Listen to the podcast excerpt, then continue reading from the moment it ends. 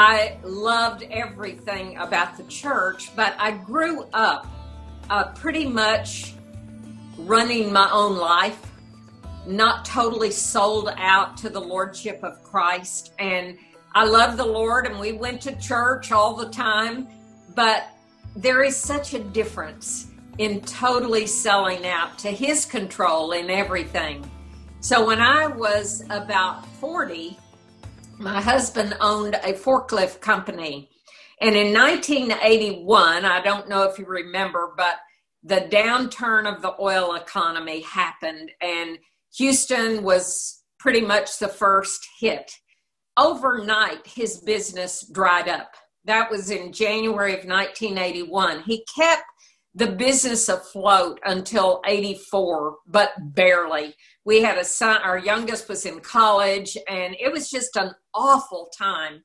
Finally, in 1984, he had to declare bankruptcy. Uh-huh. And it was just the worst time. In Texas, they can't take your home because it was homesteaded. But we lost our cars, and God used that awful time to break me and then to rebuild me. And I am so thankful for that time, even though it was so miserable with debt, you know, debt people calling and wanting you to pay your bills. And it was just an awful, awful time. But I was sitting in, and I was on staff at my church in Houston. So I didn't want anybody to know what a mess my life was in, but it was getting worse and worse. And so one Sunday, I was sitting in our worship service and I can remember exactly where I was like the day I accepted Jesus. It was that big of a deal.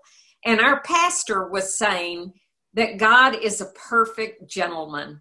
He will never come in and make the changes that need to be made in your life without your uh, permission. And he said, if you are not willing for God to do the work that he needs to do, you can pray this prayer Lord, I'm not willing, but I'm willing to be made willing. And as sincerely as I ever prayed any prayer in my life, I did not go forward being on staff at the church, but I prayed that prayer that morning and I said, Lord, that's right where I am. I am not willing because, you know, I grew up listening to so many missionaries. I thought if you totally sold out, you were going to China or Africa. and of course, I was old enough that I knew I wasn't going, but I still had my kids trying to control what they were going to do. And uh, I prayed that prayer and I finished it with, and please don't let it hurt too bad. I knew it just had to be awful, and it was anything but. Our lives began to turn around we started tithing what income we had. And you know, when you don't have much, it's really easy to tithe. So, um, but we just turned everything over to God. And thank goodness we live in America, you know, and you can get stuff back. You can, you, your life can totally be turned around. And God took control of me, and He literally has changed everything about me except my personality. My personality has stayed the same, but it was kind of like I had a list of all the things that I could do for God and a list of all the things I would not be able to do for God. And he got that list mixed up. And now he has me doing all the things that I said I would never be able to do, you know, because I love hurting women. And I just, uh, it's just the neatest thing the way he used that tragedy to break me and then rebuild me into the woman that he he knew from the time I was conceived, the woman that I would eventually be. What was the hardest break for you? What was the hardest thing that he did to change you? Well, it was all relationships. I had uh, led a first place for health class since 1981 and uh, I had four senior adult ladies that helped me. I had 40 women in my class, and they each had a scale in one of the side rooms to weigh their 10 people. And they found out if they had any problems, and they told me, and then I would look like I cared, give them a call. But you know, I had this list God, you know, women have so many problems. I cannot get involved with all their problems. Right. It's and overwhelming. Yeah, and it was. And so that has totally changed. I probably have four or five younger women that I mentor, and I absolutely love to see the changes that God works in their lives just through unconditional love. Uh, I have had a lot of tragedy in our in my life. Our daughter was killed by a drunk driver. We lost our home to Hurricane Ike. We lived down on Galveston Bay and uh, my husband had stage four cancer for he lived almost 17 years when they gave him a year and a half to live when he was diagnosed at age 58 so we have been through a lot but you know i have i cling to james 1 2 that says count it all joy when you face various trials because you know the testing of your faith develops perseverance yeah. And perseverance must finish its work so you'll be mature and complete in everything. And those trials that we go through that are so awful at the time are what make us into women who will never give up, never quit. You know, I'm till the Lord takes me home, I'm going to be serving him. Yes, yes. And um and you wrote this great book which I think that, you know, anybody that's listening would be interested in reading. It's called Give God a Year, Change Your Life Forever. Can you hold that book up? Yes. And can you talk about that a little bit? Sure. I it was uh, 2008 when I was going to write this book, and I wrote an article for our newsletter and it was a great article. I told a story about a woman that came to one of our wellness weeks, and a year later, she had lost exactly 100 pounds when she came back the next year. And I closed my computer that morning. It was very early, and we were living at the Bay. And I thought that was a great article. And I felt the Holy Spirit speak to my heart and say, Carole, would you give me a year? and see what I can do in your life. Well, you know, it's a lot easier for me to encourage you to give God a year than to actually do it. 365 days yes. is a good long while. I get that. I prayed about it, and the next morning I said, I'm in because I knew, you know, the Holy Spirit speaks to us so sweetly, and I knew that He had something planned. Well, just three weeks later, Hurricane Ike came into Galveston Bay and destroyed our home there.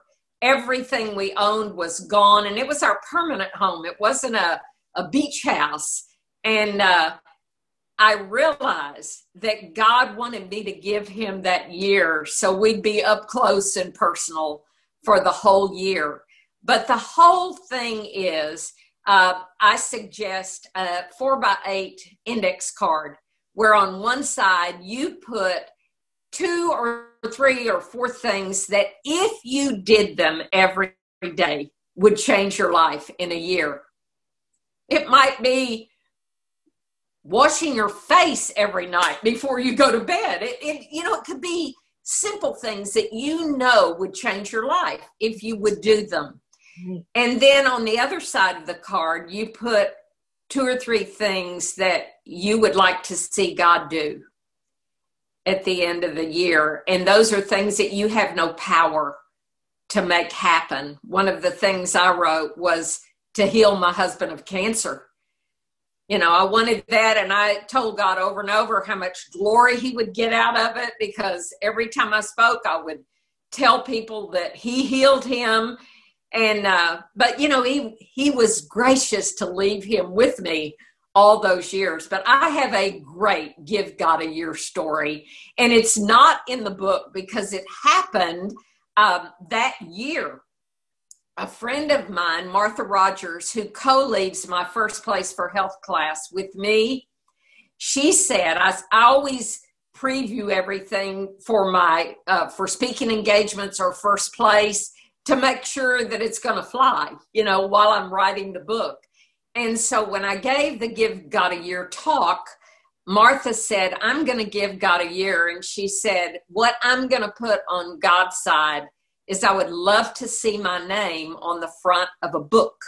She had always wanted to write books. She wanted to write historical Christian fiction. Now, that is a really tight genre. That's what she wanted to do. That year in June, on her birthday, she got a contract from Strang Publishing, who had just started a historical Christian fiction line. On her birthday, she was 73 years old. She is 84 now. She's written 50 books. Whoa. 50 books. She gives God a year every January. Wow. And it is the most amazing thing. And she'll tell me, I've got deadlines. I don't know how I'm going to reach them. And I'll just say, don't come crying to me. you got way more than you asked for. So that is a wonderful give God a year story, but it's it's not profound things. It might be like you want to memorize one verse a week for the year. Yeah. I did that for two years and memorized a hundred verses with a friend. We did it on treadmill side by side, only one verse a week.